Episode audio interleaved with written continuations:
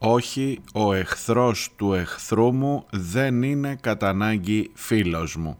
Ξεκινούν τώρα οι πίσω σελίδες.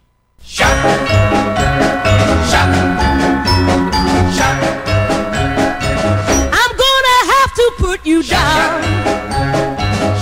You've been treating me like a child.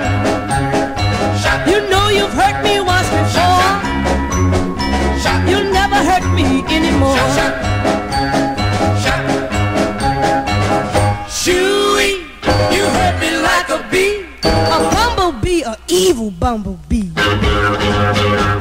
I gave you love as sweet. Γεια σας, καλώς τους, καλώς ήρθατε Παρασκευή 24. Αυτό κανονικά θα ήταν τριήμερο, αλλά τα φέρνει έτσι, ξέρεις, δεν μας πάει καλά φέτος και μ, για να σας το κάνω ακόμα χειρότερο, ότι είναι 25η είναι και 28η πάντα. Οπότε όταν θα φτάσουμε στον Οκτώβρη, καλά να είμαστε μέχρι τότε, πάλι εκλογές θα έχουμε τον Οκτώβρη, δημοτικές, ε, και 28η θα πέφτει η Σάββατο, οπότε προετοιμαστείτε ψυχολογικά.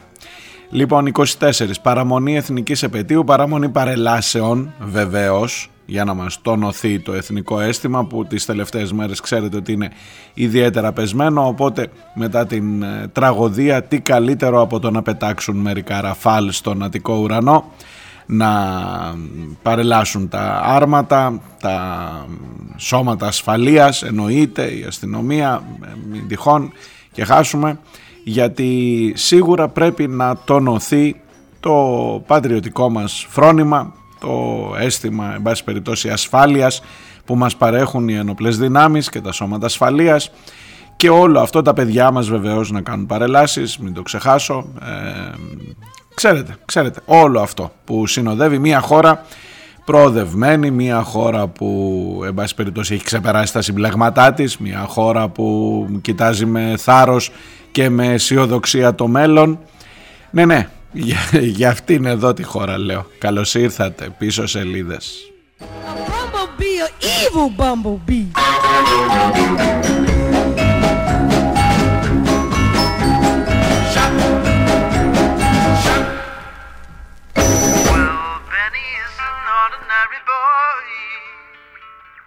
Likes to spin a fantasy round any given toy.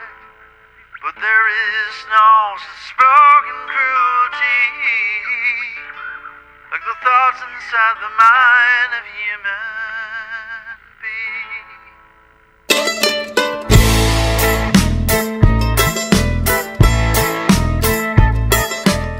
Είμαι ο Μάριος Διονέλης, πίσω σελίδες.gr είναι το site της εκπομπής. Ε, Εκεί μπορείτε να βρείτε και τους τρόπους για να στέλνετε τα μηνύματά σας.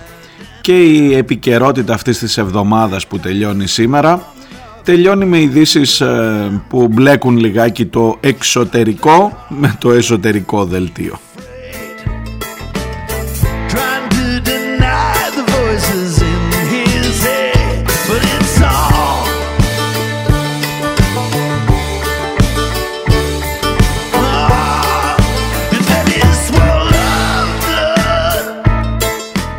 Επί του πιεστηρίου καταρχάς να σας πω ότι την ώρα που γράφεται η εκπομπή υπάρχουν πολύ σοβαροί, σοβαρά επεισόδια, σοβαρή ένταση.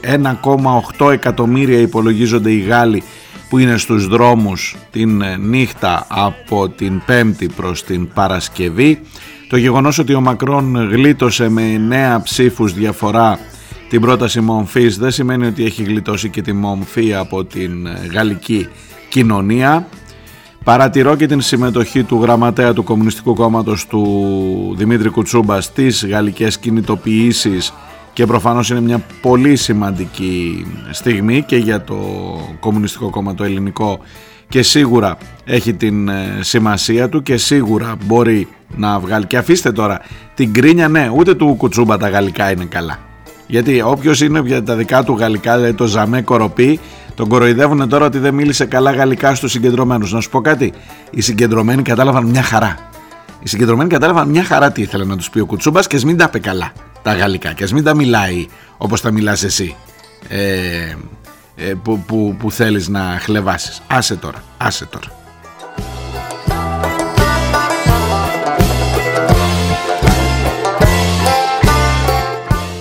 Και εν πάση περιπτώσει ο ένας μιλούσε για να συμπαρασταθεί στο γαλλικό λαό που είναι στους δρόμους και ο άλλος μιλούσε ο Δημητρακόπουλος για να βγάλει την Καηλή από τη φυλακή που ακόμα μέσα είναι.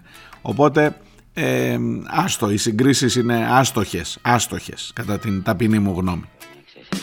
They are not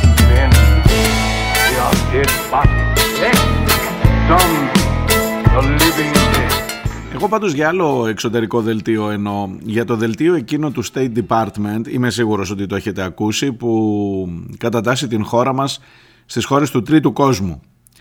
Και αν υπήρχε και τέταρτος και πέμπτος και έκτος, ξέρω εγώ, έχει πιο κάτω. Ε, έχω μερικές ενστάσεις, έχω μερικές ενστάσεις. Δεν έχω έρθει έτσι με, με διάθεση τώρα να σας κάνω πολιτική κατήχηση, αλλά νομίζω ότι μια που ε, εδώ τα λέμε καιρό τώρα, σε μερικά βασικά πράγματα πρέπει να συνεννοούμαστε, δεν νομίζετε; This world of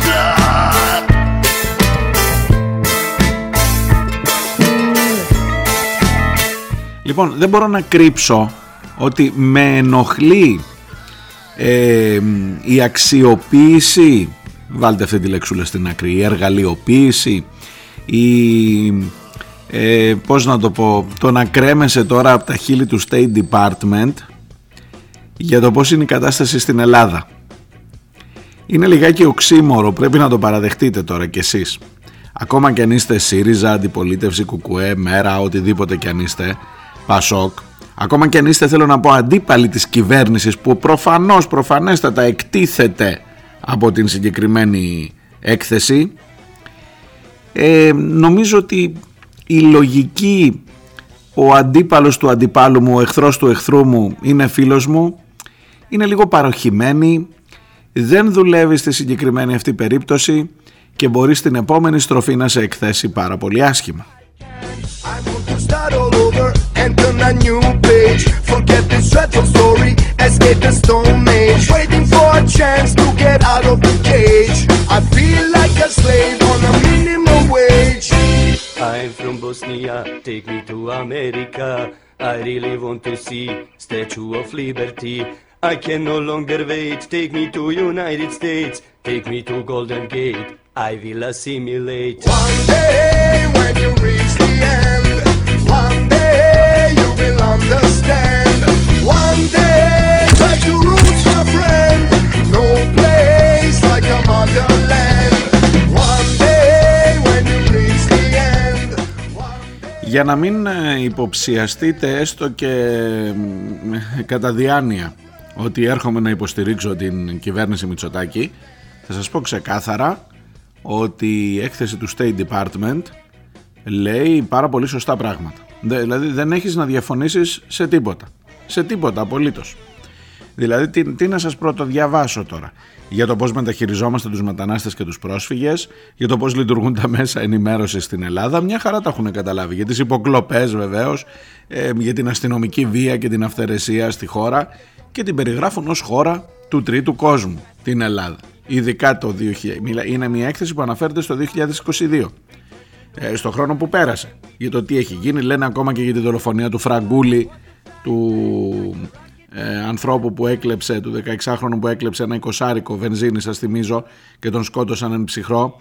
Λέει, λέει, λέει, τι να σας πω δεν έχω να διαφωνήσω διαβάζοντας το κείμενο, το κείμενο είναι στα αγγλικά, διαγώνια το είδα στα αγγλικά, αλλά είδα την, ε, έχω μπροστά μου δηλαδή, την ε, περίληψη με τους βασικούς άξονες για τους οποίους κατατάσσει τη χώρα μας στα χειρότερα κατάστοιχα σε ό,τι αφορά την δημοκρατία, τα ανθρώπινα δικαιώματα, τη λειτουργία των μέσων ενημέρωσης, τα, τα πάντα, τα πάντα, τα πάντα. Λοιπόν, ούτε, κα- ούτε ε, κατά διάνοια δεν θα διαφωνήσω με αυτά που λέει η έκθεση. Αλλού είναι το πρόβλημά μου.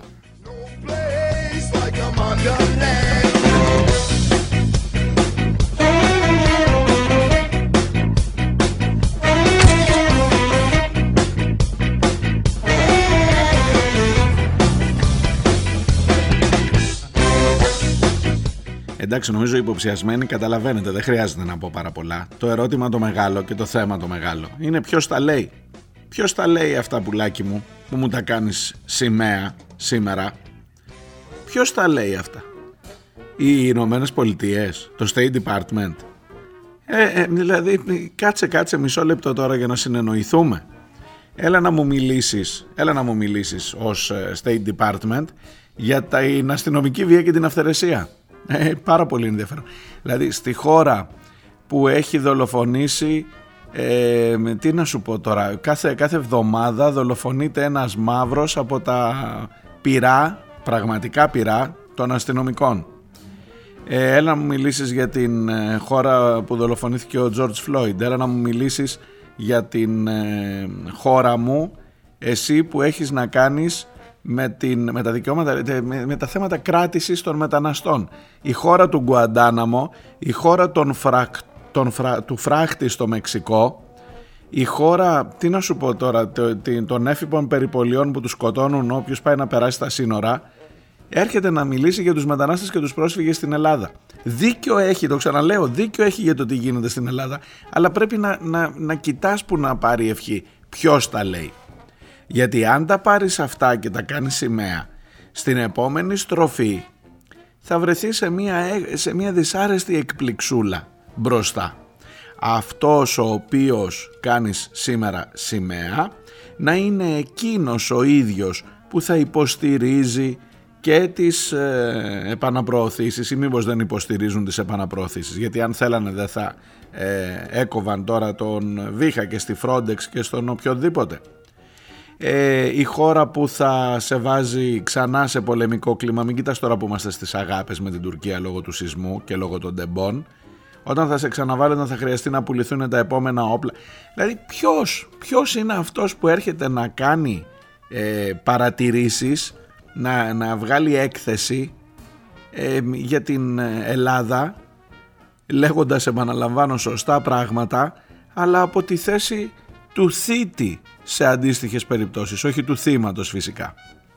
Και για τη δημοκρατία και για τους θεσμούς, οι Ηνωμένες Πολιτείες της Αμερικής αστείευεστε.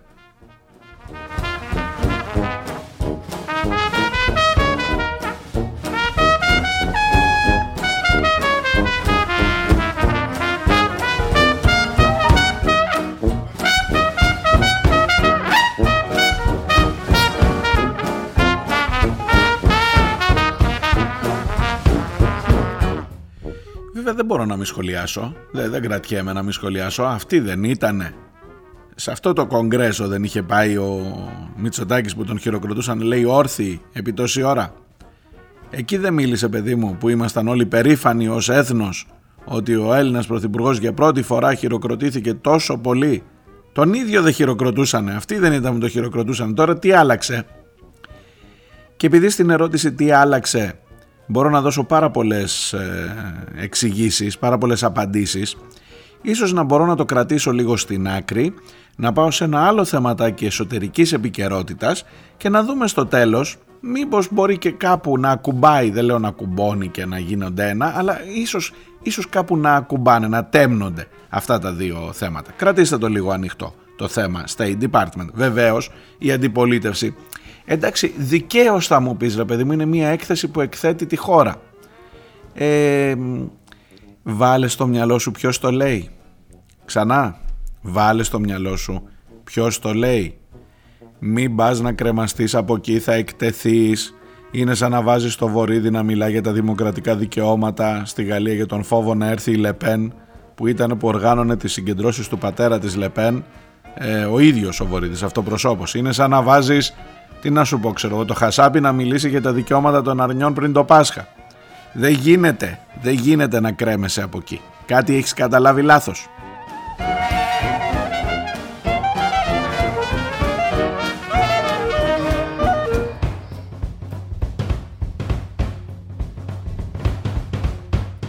Για πάμε εδώ στα εσωτερικά τα δικά μας. Έρχεται αυτός ο Νίκος Ανδρουλάκης. Υπάρχει ένας άνθρωπος ο οποίος λέγεται Νίκος Ανδρουλάκης, νομίζει ότι είναι πρόεδρος σε ένα κόμμα. Ο πραγματικός πρόεδρος, μάλλον ε, δεν τον ξέρει κανείς για το τι ακριβώς ε, γίνεται και δεν θέλω να μειώσω τον Νίκο Ανδρουλάκη, αλλά καταλαβαίνω ότι εκεί πέρα ε, τα πράγματα δεν πάνε καλά. Ο Λοβέρδος είναι λέει πρώτον πυλών της εξόδου από το κόμμα διότι εχθές τον αμφισβήτησε ξεκάθαρα. Τι αμφισβήτησε ο Λοβέρδος, αμφισβήτησε αυτά που είπε ο Ανδρουλάκης στη συνέντευξή του. Ο Λοβέρδος για να καταλάβετε είναι κάτι σαν ο Πολάκης τώρα σε σχέση ο Πολάκης με τον Τζίπρα. Είναι ο Λοβέρδος με τον ε, ε, Ανδρουλάκη κάπως έτσι ας πούμε. Και είμαστε τώρα στη φάση να τον διώξουμε. Μετράμε περισσότερο κέρδη και ζημιές. Μάλλον περισσότερα θα είναι τα κέρδη από το να τον διώξουν να πάει ο άνθρωπος στη Νέα Δημοκρατία αφού Νέα Δημοκρατία είναι ε, να βρει την στέγη του και να βρει και την υγειά του. Λοιπόν το ζητούμενο το μεγάλο είναι ποιος θα είναι πρωθυπουργός σε μια κυβέρνηση στην οποία θα συνεργάζεται ο Νίκος Ανδρουλάκης και καθόμαστε τώρα και προσπαθούμε να καταλάβουμε τι έχει στο μυαλό του αυτό το παιδί για το πώς ακριβώς εννοεί ότι με εμένα δεν θα είναι ούτε ο Τσίπρας ούτε ο Μητσοτάκης θα προτείνω άλλο πρόσωπο, δεν μας το είπε το άλλο πρόσωπο. Και του βγαίνει από δεξιά, από ακροδεξιά μη σου πω ο Βέρδος και λέει περίπου τα ίδια πράγματα που λέει και ο Σκέρτσος, που λέει και ο Μητσοτάκης ότι είναι αυτό αντιθεσμικό, ότι δεν σέβεσαι τις διαδικασίες, ότι εν πάση περιπτώσει ο λαός ψηφίζει πρόσωπα και στο τέλος τέλος πες μας ποιον θα προτείνεις όταν θα έρθει η ώρα. Ε, απαντά το Πασόκ, έτσι για να σας δώσω όλη την εικόνα, απαντά το Πασόκ στον Λοβέρδο ότι έχει τις ίδιες αγωνίες με τον Σκέρτσο για το θέμα της ε, επόμενης μέρας, της διακυβέρνησης και άρα στην ουσία το του χρεώνει ότι ρε φίλε εσύ είσαι ένα δημοκρατία τώρα τι να λέμε σας το λέω όσο μπορώ πιο σχηματικά και πιο γρήγορα γιατί θέλω να πάω στην ουσία, στο ζουμί. Λοιπόν εδώ πέρα φαίνεται να μεθοδεύεται συστηματικά εάν τα πράγματα στην δεύτερη κάλπη δεν βγάζουν κυβέρνηση και εφόσον φαίνεται ότι δεν θα υπάρχει η συνένεση από το καλά από το κουκουέ ούτε για αστείο, ούτε από το μέρα 25 εάν το Νέα Δημοκρατία Πασόκ δεν βγαίνει και εάν το ΣΥΡΙΖΑ Πασόκ επίσης δεν βγαίνει κρατήστε λίγο στην άκρη τον Βελόπουλο ως αστάθμητο παράγοντα αλλά σήμερα και αυτός λέει ότι δεν θα συνεργαστεί ε, υπάρχουν λύσεις. Η δημοκρατία, όπως το είχε πει ο Μπακογιάννης, στη δημοκρατία δεν υπάρχουν αδιέξοδα. Και επειδή ακριβώς δεν υπάρχουν αδιέξοδα, μπορεί να δείτε και όλη αυτή την παρέα να είναι σε μια κυβέρνηση. Εκεί τώρα, αν αρχίσεις να ψάχνεις για πρωθυπουργούς, αν θυμάστε αυτή την κουβέντα την έχουμε κάνει, μη σας πω ένα χρόνο πριν, πρέπει να κοιτάξω το αρχείο των εκπομπών και εγώ.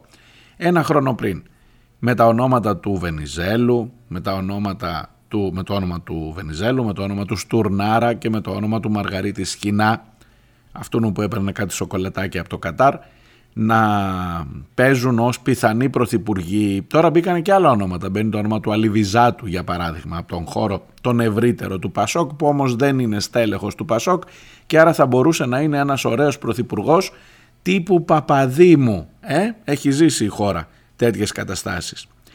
Και να μην σας τα πολυλογώ ψιλομαγειρεύεται ότι αν φτάσουμε σε αυτού του είδους τα διέξοδα για το καλό της πατρίδας φυσικά για να συνεχίσει ρε παιδί μου να έχεις σύμβαση, να συνεχίσουμε να έχουμε σύμβαση με τη Hellenic Train που θα, με την ε, Φερόβια που πήρε την ε, Τρένοσέ και την έκανε Hellenic Train για να μην διακυβεύσουμε την σύμβαση και την συμφωνία μας με την ε, εταιρεία ε, θα την επαναδιαπραγματευτούμε. Όλοι το ίδιο δεν λένε θα επαναδιαπραγματευτούμε. Ο Ανδρουλάκης πήγε και ένα βήμα παραπέρα είπε να την πάρουμε για λίγο πίσω μέχρι να βρούμε έναν κατάλληλο επενδυτή που μπορεί να είναι και ο ίδιος ε, και άρα η, η λογική του να μην αλλάξουν τα πράγματα μπορεί να υπηρετηθεί. Σας φέρνω ως παράδειγμα τα τρένα γιατί είναι το πιο. Σε όλα. Σε όλα είναι. Αν θες να σου πω για το χρηματιστήριο ενέργειας, θες να σου πω για τα κόκκινα δάνεια, θέλεις να σου πω για... Σε όλα μπορεί. Τρόποι υπάρχουν. Λύσεις βρίσκονται. Μια μοιρασιά καλή μπορεί να γίνει. Και ξέρεις κάτι, μπορεί να μην είσαι ο μόνος που το σκέφτεται, Νίκο μου.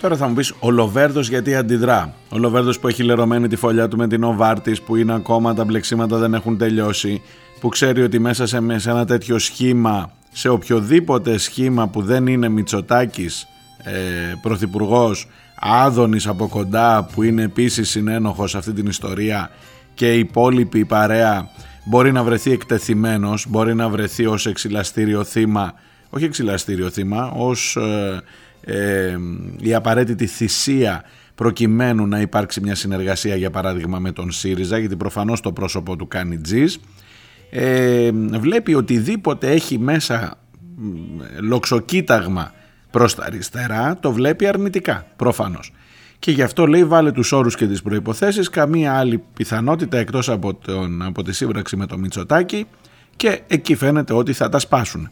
Αλλά το σενάριο της μεγάλης, του μεγάλου αυτού συνασπισμού της κυβέρνησης τεχνοκρατών, της κυβέρνησης ειδικού σκοπού, της κυβέρνησης εθνικής σωτηρίας αν, πάμε, αν, αν δείξει το πράγμα ότι πάμε και για τρίτες εκλογές ενδεχομένως. Όλο αυτό το σεναριάκι ίσως να μην έχει οπαδούς μόνο εδώ στο εσωτερικό.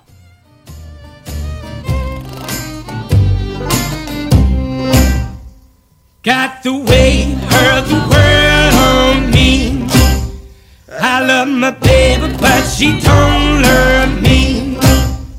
I got the way her the world on me. I love my baby, but she don't love me. Έλα τώρα να τα κουμπώσουμε. Έλα να τα κουμπώσουμε. Ε, εντάξει, ξέρω ότι μπαίνω σε. Περνάω την ε, γραμμή της ε, συνωμοσιολογίας ενδεχομένως. Έχεις αποδείξεις, Όχι, δεν έχω. Έχεις ενδείξεις, έχω μπόλικες. Έλα να τα κουμπώσουμε όμως τα δύο θέματα.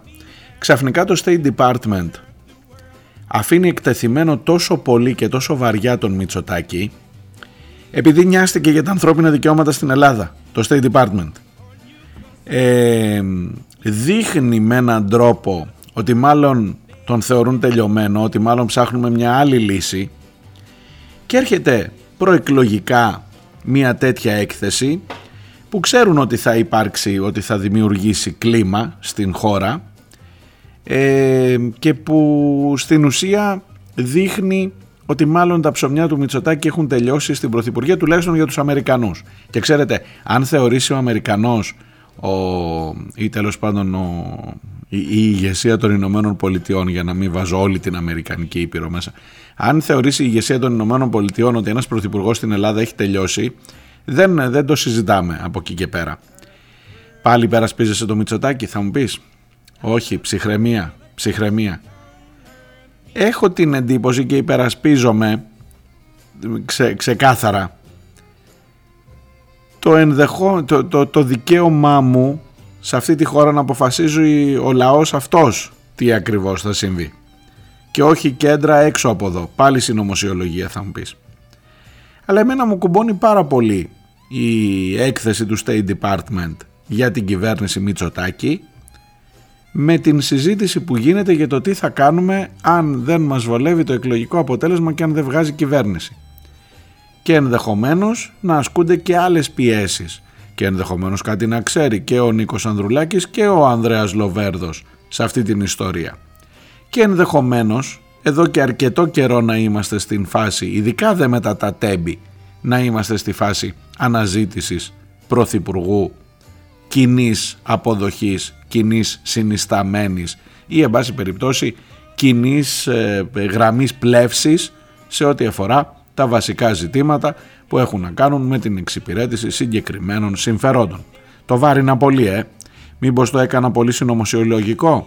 Εντάξει, τίθεμαι κι εγώ στην κρίση σας. Μπορεί, μπορεί, μπορεί αύριο το πρωί ρε παιδί μου να δεις ότι ο Νίκος Ανδρουλάκης θα πει ότι για το καλό της παράταξης και μπορεί να θέλει ο ίδιος οπωσδήποτε να μπορεί να πει θα είμαι εγώ πρωθυπουργός. Εξάλλου κάτι είχε πει αν πάρω μεγάλο ποσοστό και κάτι τέτοια. Θα δούμε, θα δούμε. Κρατήστε τα λιγάκι στην άκρη και ας είμαι εγώ ο τρελός του χωριού. Όχι ο τρελός του παλατιού, όπως το είπε ο Σταύρος Θεοδωράκης. Ε, ένας που μπορεί έτσι λίγο που και που να βάζει μερικές σκέψεις πιο δίπλα. I love my baby, but she don't love me. I got the way her the world on me. I love my baby, but she don't love me.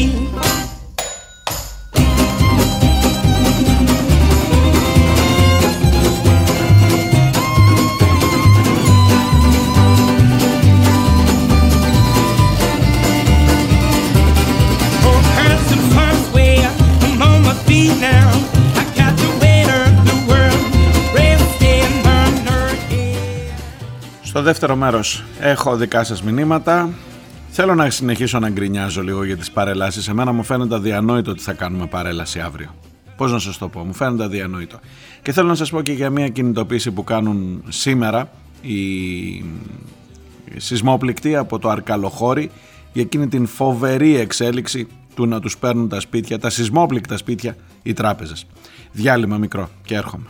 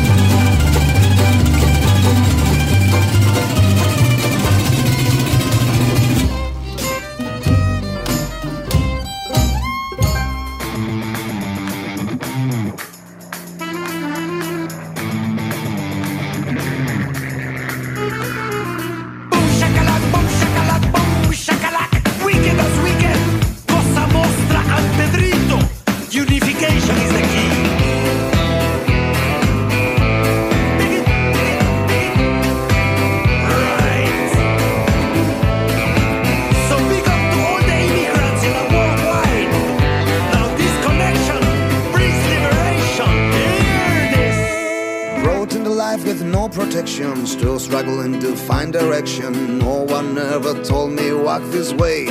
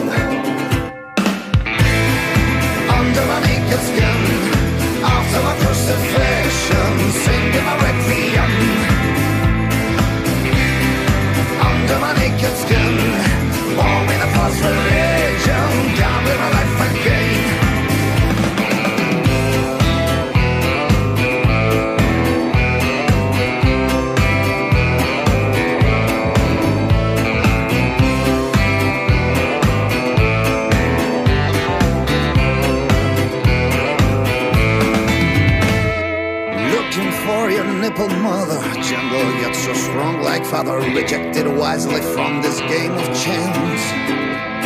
Absent were your loving arms in my dreadful scary dance. You just not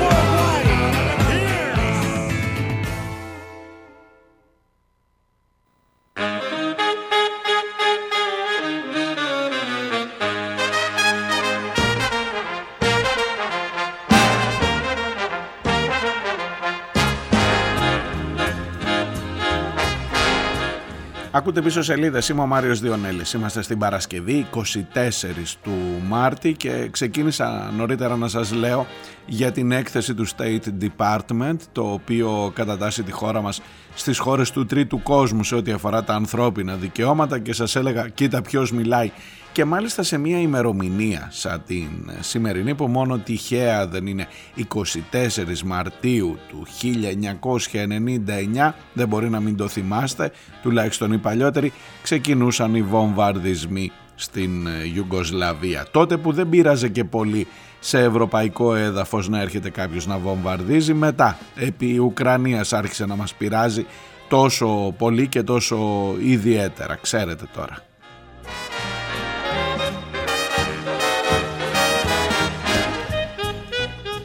τότε η σωστή πλευρά της ιστορίας ήταν από την από εδώ πλευρά. Τώρα, τώρα άλλαξε πεζοδρόμιο και πήγε απέναντι. Κάπως έτσι έχουν γίνει τα πράγματα.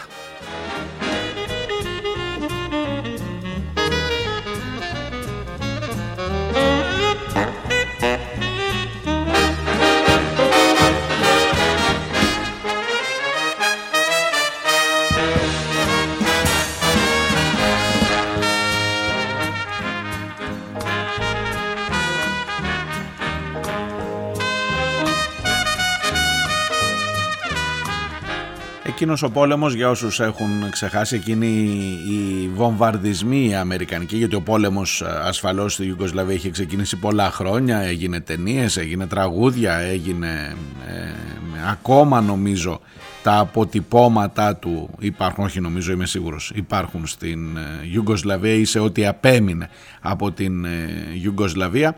Εκείνη η αμερικανική εμπλοκή πάντως κράτησε από τον Μάρτιο, σαν σήμερα 24, μέχρι τις 11 Ιουνίου του 1999 και καθόρισε την ε, παρέμβαση, τον τρόπο παρέμβασης των ε, αμερικανικών δυνάμεων, της αμερικανικής ε, κυβέρνησης στα πράγματα της Ευρώπης με καθοριστικό τρόπο, με, με ουσιαστικό τρόπο και νομίζω από τότε χωρίς να υπάρχει καμία αμφισβήτηση ότι αν και πάλι χρειαστεί να παρέμβουν μην ανησυχείτε τα ιδεώδη, ναι τα αμερικανικά θα είναι πάντα εδώ. Γι' αυτό σας λέω κρατάτε μικρό καλάθι με την έκθεση του State Department παρόλο που λέει σωστά πράγματα, το επαναλαμβάνω ε, για πολλωστή φορά, το ποιος τα λέει έχει πάρα πολύ μεγάλη σημασία.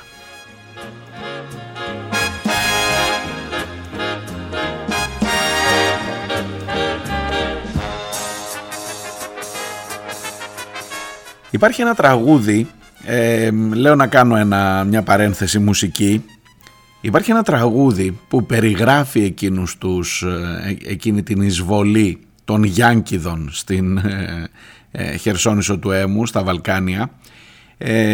είναι των χειμερινών κολυμβητών φυσικά και του Αργύρι Μπακυρτζή και έχει εκείνον τον φοβερό στίχο στα κρύα βουνά του Κόσοβου ε, ε, όχι συγγνώμη της μοίρας ήταν γραφτό μια νύχτα να κατέλθ στα κρύα βουνά του Κόσοβου το αεροπλάνο Stealth. Τέσσερις μέρες μετά, 24 Μαρτίου ξεκίνησαν οι εισβολές, οι βομβαρδισμοί και στις 27 Μαρτίου, τρεις μέρες μετά, το πυροβολικό των Ιουγκοσλάβων ρίχνει ένα από εκείνα τα αόρατα, τα θυμάστε, τα stealth, τα F-117 έτσι λεγόντουσαν.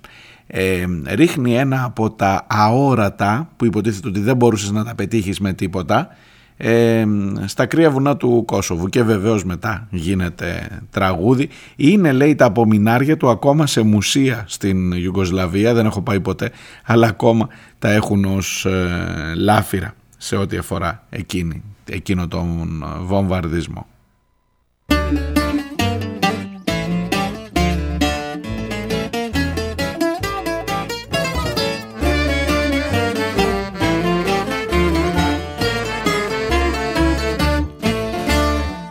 Αξία έχει το διαμάντι όταν είναι κάρβουνο η ψυχή μέσα από την κόλαση του δάντη της φυγής η πόρτα είναι κλειστή. Συνέφιασαν οι ουρανοί μ' αρχές κραυγές πολέμου. Οι Γιάνκιδες την πέσανε της Χερσονήσου του έμου. Της μοίρας ήταν γραφτό μια νύχτα να κατέλθει. Στα κρύα βουνά του Κωσοβού τα αεροπλάνο στέλθ.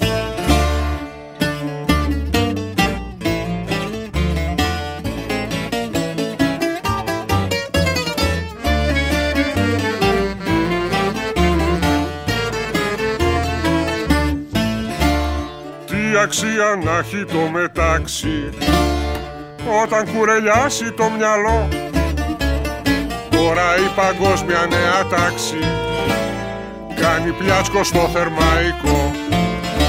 Συνεφιάσαν οι ουρανοί μ' αρχές κραυγές πολέμου. Οι Γιανκίδες την πέσανε της Χερσονήσου του έμου Της μοίρας ήταν γραφτό μια νύχτα να κατέλθει.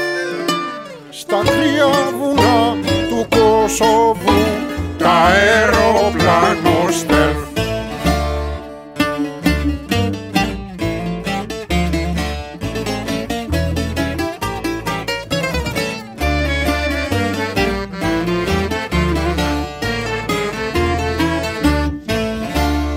Με βάλες ξανά στην ναυταλίνη Κι όσα πεισματάρα σαν λεπρό Τώρα που ανάβει το γιαγίνι Άκου το δικό μου ευχαριστώ.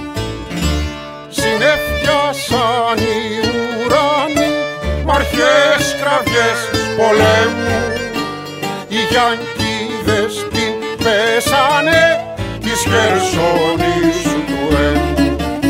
Της μοίρας ήταν γραφτό μια νύχτα να κατέβει. Στα κρύα βουνά του Κωσοβού τα αεροπλάνο στέλθ.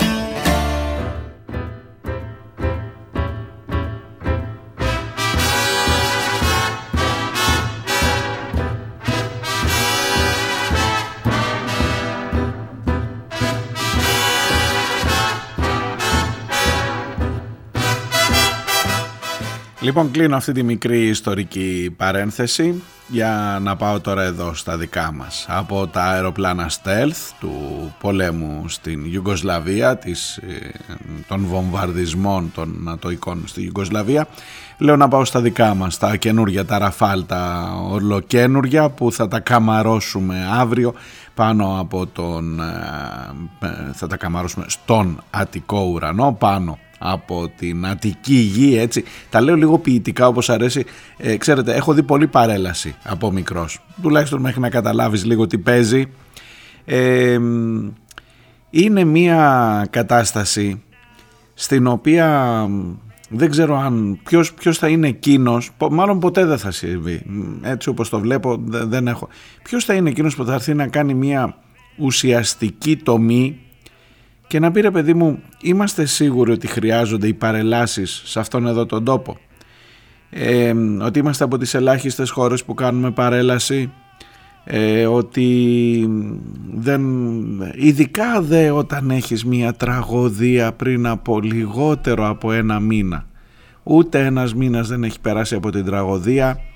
Εκεί που παρέλασε, παρήλασε η αδιαφορία η, ο χαδελφισμός, ε, οι ευθύνες για τις ε, συμβάσεις που δεν τηρήθηκαν, εκεί που παρέλασε το επιτελικό κράτος για να δείξει με την παρουσία του πόσο ακριβώς νοιάζεται τις ζωές των πολιτών και ένα μήνα μετά, λιγότερο από ένα μήνα μετά θα έχεις ε, παρελάσεις για να δείξεις ότι ε, είναι εδώ, είναι εδώ. Το κράτος σε προστατεύει πάνω απ' όλα και εγγυάται, εγγυάται την ζωή σου, την ευημερία σου, την ασφάλειά σου σε αυτόν εδώ τον τόπο. Δεν ξέρω, μου φαίνονται όλα αυτά πολύ αντιφατικά και από ένα βαθμό και μετά προκλητικά για την λογική μου αλλά όπως σας έχω πει πολλές φορές μπορεί να είναι η δική μου η λογική που έχει το πρόβλημα γιατί οπουδήποτε και να κάνεις αυτή τη συζήτηση Βγες ρε παιδί μου λίγο έξω σήμερα, ξέρω εγώ κάτω στη γειτονιά, στο σχολείο, στο σχολείο του παιδιού. Ε, Μήπως δεν πρέπει να κάνουν παρέλαση στα παιδάκια; Άστα τα παιδιά να χαρούν. Ε, και ξέρετε, άστο να μεγαλώσει να καταλάβει μόνο, αλλά μέχρι να μεγαλώσει να καταλάβει ε, μετά πρέπει να είσαι ο, δίσκο, ο δίστροπος εσύ γονιός που λες «Α, το δικό μου το παιδί δεν θέλω να αυτό γιατί μπαμπά να μην και σε παίρνει από κάτω έχω πολλά ζητήματα με την παρέλαση ανοιχτά γενικά ε, θα, δεν δε θα, δε θα μπω σε παραπάνω ανάλυση νομίζω είναι ένα μεγάλο θέμα θα μας ταλαιπωρεί για χρόνια και μάλλον δεν θα μας ταλαιπωρεί γιατί δεν πρόκειται να αλλάξει τίποτα ειδικά όμως για φέτος θεωρώ και τι να πω ρε παιδί μου, ασέβεια, ας πω ασέβεια για να μην πω ντροπή, για να μην πω ύβρι, για να μην πω ασέβεια. Όταν έχεις 57 νεκρούς, εσύ μετά από ένα μήνα να πηγαίνεις να κάνεις παρελάσεις. Μου φαίνεται ότι κάτι δεν κολλάει σε όλη αυτή την ιστορία. Κάπου μου χτυπάει, μου κλωτσάει, πώς να σας το πω. Αλλά, εντάξει, το είπα, εδώ, μεταξύ μας, ελπίζω να καταλαβαίνετε, εσείς τουλάχιστον. Won't you please let me in?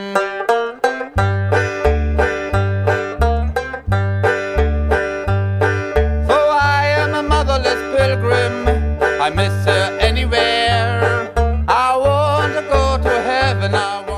Πριν πάω στα μηνύματά σας μια είδηση από Κρήτη που δείχνει ακριβώς το πόσο καλά δουλεύει αυτό το επιτελικό κράτος. Σας έλεγα κάτι και στην αρχή της εβδομάδας. Σήμερα στη μία το μεσημέρι στην κεντρική, στα κεντρικά γραφεία της αποκεντρωμένης διοίκησης Κρήτης. Αυτό είναι ένας θεσμός που είναι το μακρύ χέρι το, του κράτους ανά περιοχή.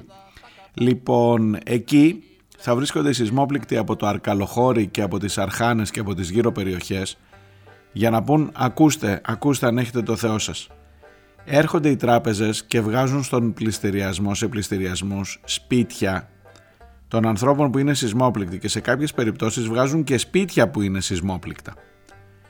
Και λες ρε παιδί μου, είναι δυνατόν να συμβαίνει αυτό, δεν θα έπρεπε να υπάρχει μία περίοδος, ναι χρωστούσε πριν έρθει ο σεισμός, το δάνειο έχει γίνει κόκκινο, το πήρε το φαντ, έγινε ο σεισμός και τι σου δώσανε, σου δώσανε έξι μήνες αναστολή πληστηριασμών. Και μετά από 6 μήνες που φυσικά όχι μόνο δεν βελτιώθηκε η οικονομική σου κατάσταση αλλά έχασες και το σπίτι έρχεται η τράπεζα σου λέει τώρα δεν έχεις προστασία και πριν καλά καλά λήξουν οι 6 μήνες ξεκίνησε τη διαδικασία για τον πληστηριασμό.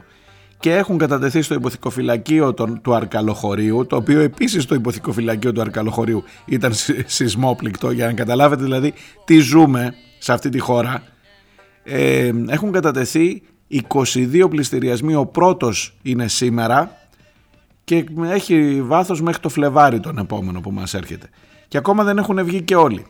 Και φυσικά πάνε οι άνθρωποι να διαμαρτυρηθούν. Κρατήστε αυτό και κρατήστε επίσης και το ότι τους κρατούν οι τράπεζες από τα λεφτά τους, από τους λογαριασμούς για χρέη που έχουν στην τράπεζα ή για οτιδήποτε, κρατούν ακόμα και την επιδότηση που πήραν για πρώτη αρρωγή αν θυμάστε για την οικοσκευή εκείνα τα 6 έως 10 χιλιάρικα που μείναν εκεί μέσα δεν τα χρησιμοποίησαν όλοι γιατί δεν είχαν σπίτι για να πάρουν οικοσκευή προφανώς.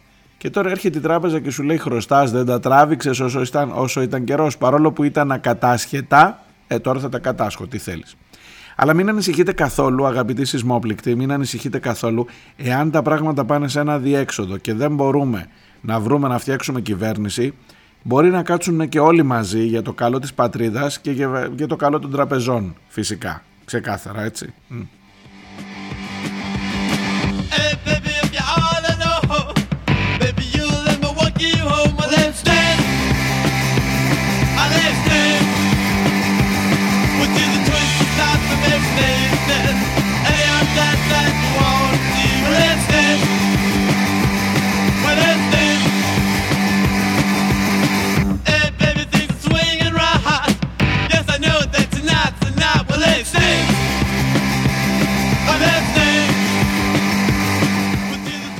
Στα δικά σας μηνύματα, η Νούλη δύο μηνύματα. Καταρχάς ήταν 24 Μάρτη του 1999 όταν άρχιζε το μακελιό, το στιγερό έγκλημα που κράτησε 78 μέρες, το οριστικό τέλος για τη Ιουγκοσλαβία, μια χώρα που ο λαός της όρθωσε το ανάστημά του στις μεραρχίες του Χίτλερ.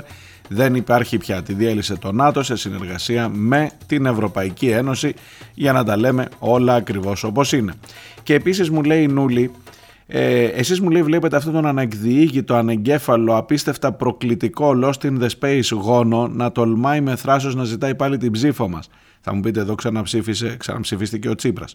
Εγώ όμως μου λέει δεν είδα δυστυχώς κόσμος στη συγκέντρωση διαμαρτυρίας για την κατάθεση του νομοσχεδίου για την ιδιωτικοποίηση του νερού στην πλατεία συντάγματος. Ελάχιστος ο κόσμος για ένα θέμα που αφορά άμεσα τη ζωή μας. Όσο δεν καταλαβαίνουμε ότι τη δύναμη την έχουμε εμείς, ο λαός και η διαμαρτυρία μας φτάνει μέχρι το πληκτρολόγιο, τέτοιους πρωθυπουργούς θα έχουμε.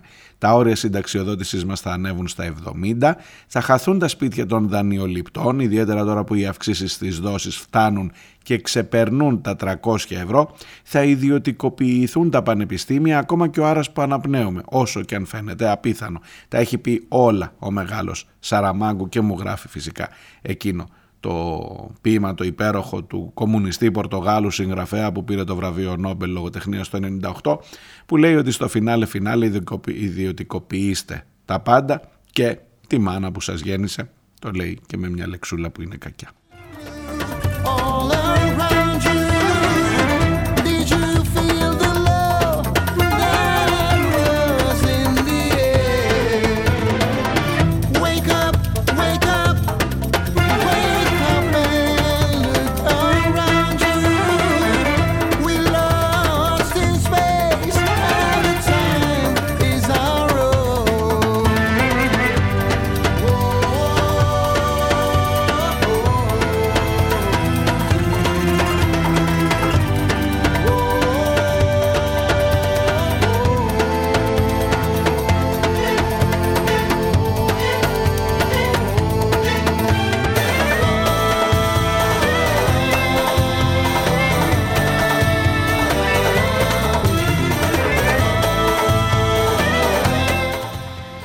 Για αυτά τα θέματα του πολέμου μου έχει γράψει ο φίλος ο Αντώνης από την αρχαία Ολυμπία το Διεθνές Ποινικό Δικαστήριο την Παρασκευή που μας πέρασε εξέδωσε ένταλμα σύλληψης κατά του Ρώσου Προέδρου για εγκλήματα πολέμου.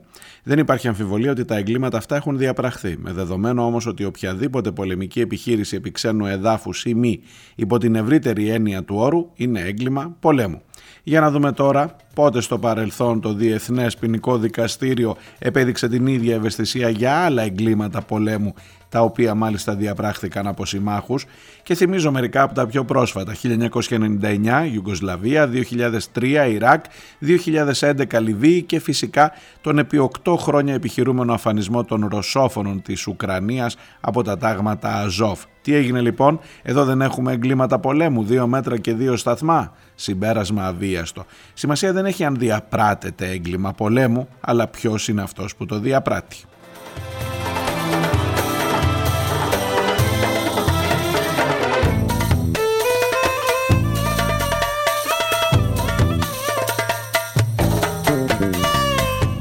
Για την υπόθεση των τρένων, μερικοί δεν έχουν το Θεό τους, μου λέει ο Αντώνης. Φτάνει πια. Απευθύνομαι σε όλους τους φίλους, οπαδούς και γενικώς χειροκροτητές του Πρωθυπουργού που επιμένουν εσκεμμένα ή μη να νομίζουν ότι υφίσταται ο όρος τοπική τηλεδιοίκηση. Και εξηγούμε.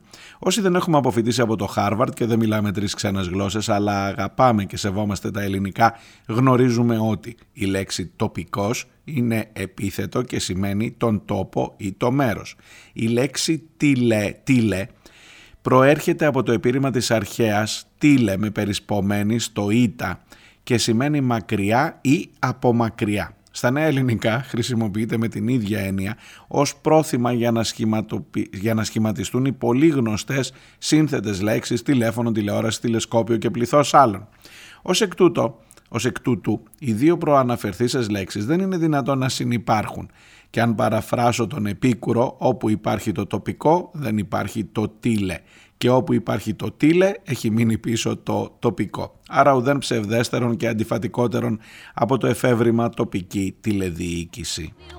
Never know how much I care. And when you put your arms around me, I get the fever that's so hard to bear. You give me fever. Aye. When you kiss me, fever. When you hold me tight,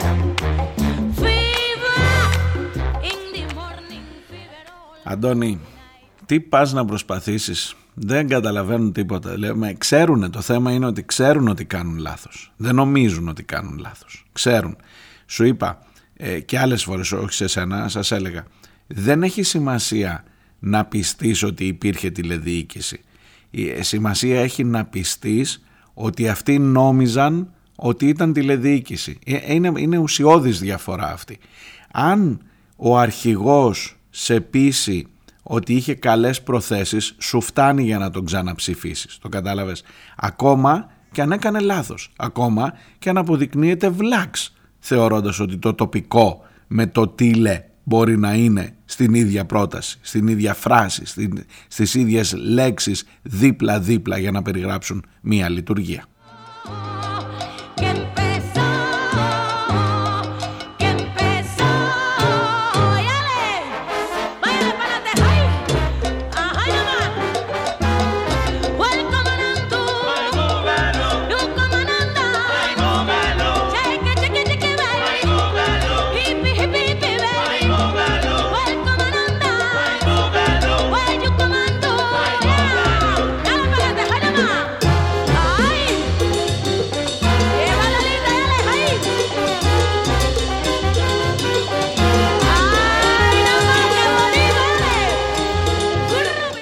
Χρήστος από τη δράμα. Χωρίς υπερβολή έχουν μαζευτεί καμιά εικοσαριά θέματα μικρά μεγάλα που νιώθω την ανάγκη να θίξω, να μυριστώ σκέψεις, απόψεις. Κάνουν ό,τι μπορούν ώστε να παραμένουμε στο ίδιο θέμα. Από μία άποψη καλά κάνουν, υπηρεσία προσφέρουν. Α τον διαψεύσει κάποιος αυτόν τον ε, σταθμάρχη, αυτόν τον εκπρόσωπο των μηχανοδηγών που λέει ότι, τον, τον πρόεδρο μάλλον των μηχανοδηγών, τον κύριο Γενιδούνια, που δείχνει μετά τα δημοσιεύματα που σας έλεγα εχθο- εγώ χθες για τις οδηγίες που πήρανε, που δείχνει το πώς έγινε το πρώτο δρομολόγιο με καμιά σειρά από μπακαλόχαρτα πάλι για το πώς ακριβώς ξεκίνησαν τα τρένα. Δείτε, κάνω παρένθεση δική μου τώρα, δείτε μου στέλνει ο Χρήστος ένα δημοσίευμα από την παράλαξη στη Θεσσαλονίκη Δείτε τα ρεπορτάζ που λέει ότι μπήκε, ξεκίνησαν τα τρένα και τα πρώτα βαγόνια είναι άδεια γιατί φοβάται ο κόσμος να πάει μπροστά. Ε, και, γιατί τουλάχιστον για ένα διάστημα λες άσε να προσέχουμε.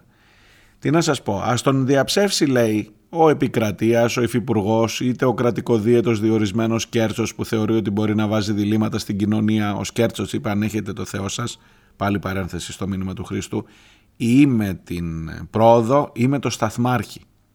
Για να καταλάβεις πόσο χιδαίο, πόσο ελεηνό μπορεί να είναι το, το, το προεκλογικό αφήγημα που ο σταθμάρχης που έχει ευθύνες και είναι φυλακισμένος γίνεται το φόβητρο, το φόβητρό σου δηλαδή απέναντι στο Μητσοτάκι είναι ο σταθμάρχης, κατάλαβες; Αυτό λέει ο Σκέρτσος.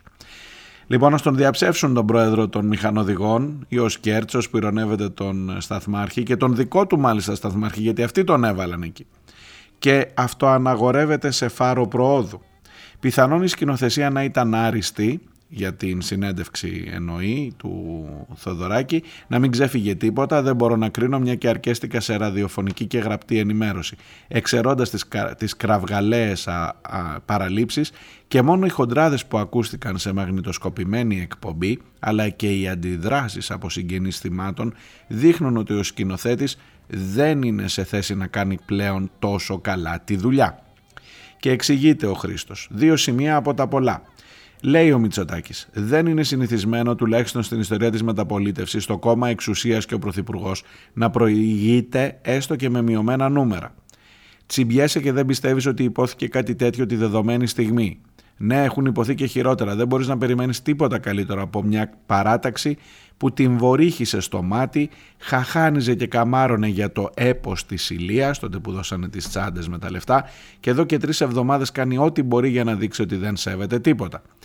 Και από την ε, πλευρά του Σταύρου Θεοδωράκη, ο κόσμος ζητάει κατάργηση των συντεχνιών που λιμένονται το δημόσιο, ήταν η φράση. Και εμείς που νομίζαμε ότι το δημόσιο το λιμένονται δυναστείες θεόσταλτων οικογενειών, το λιμένονται μιζαδόροι πολιτικοί που μοιράζουν απλόχερα απευθείας αναθέσεις, τεχνοκράτες άριστοι κολλητοί που αμείβονται με 360.000 το χρόνο.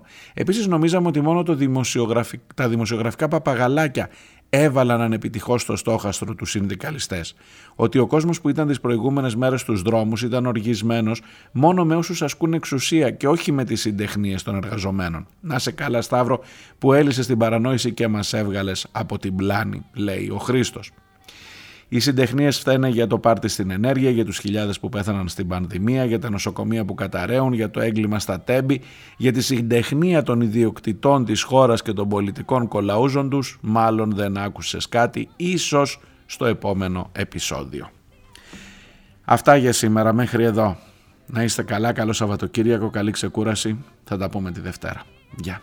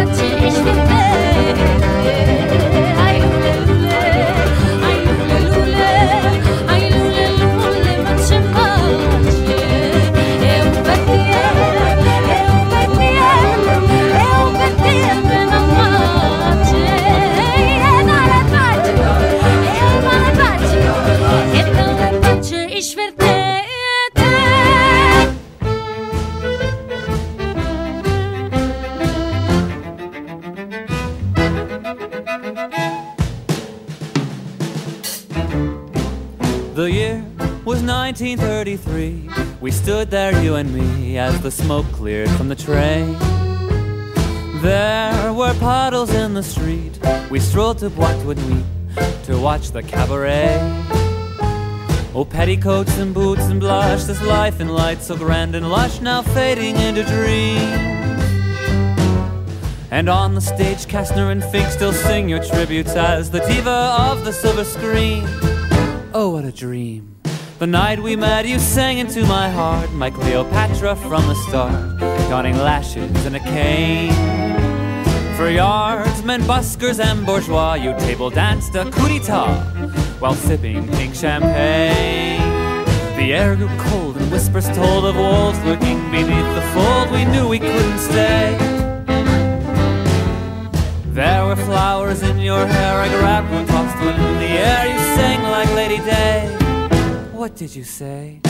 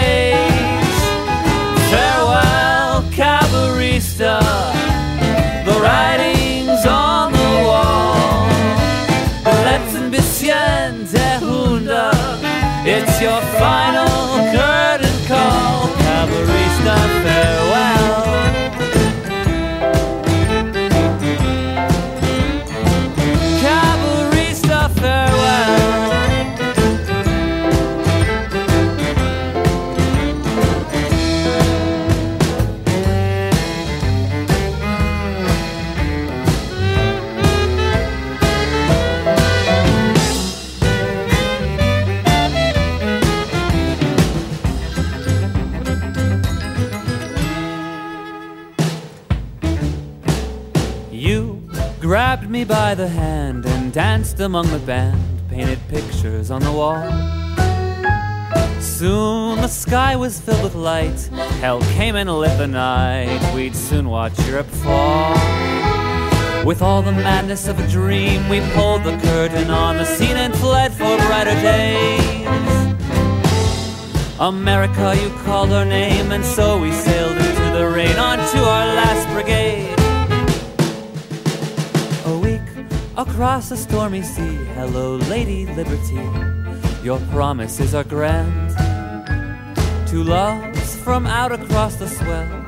We've come to ring our bells, plant seeds within your sand. One day again the sun will rise when fascist walls meet their demise and topple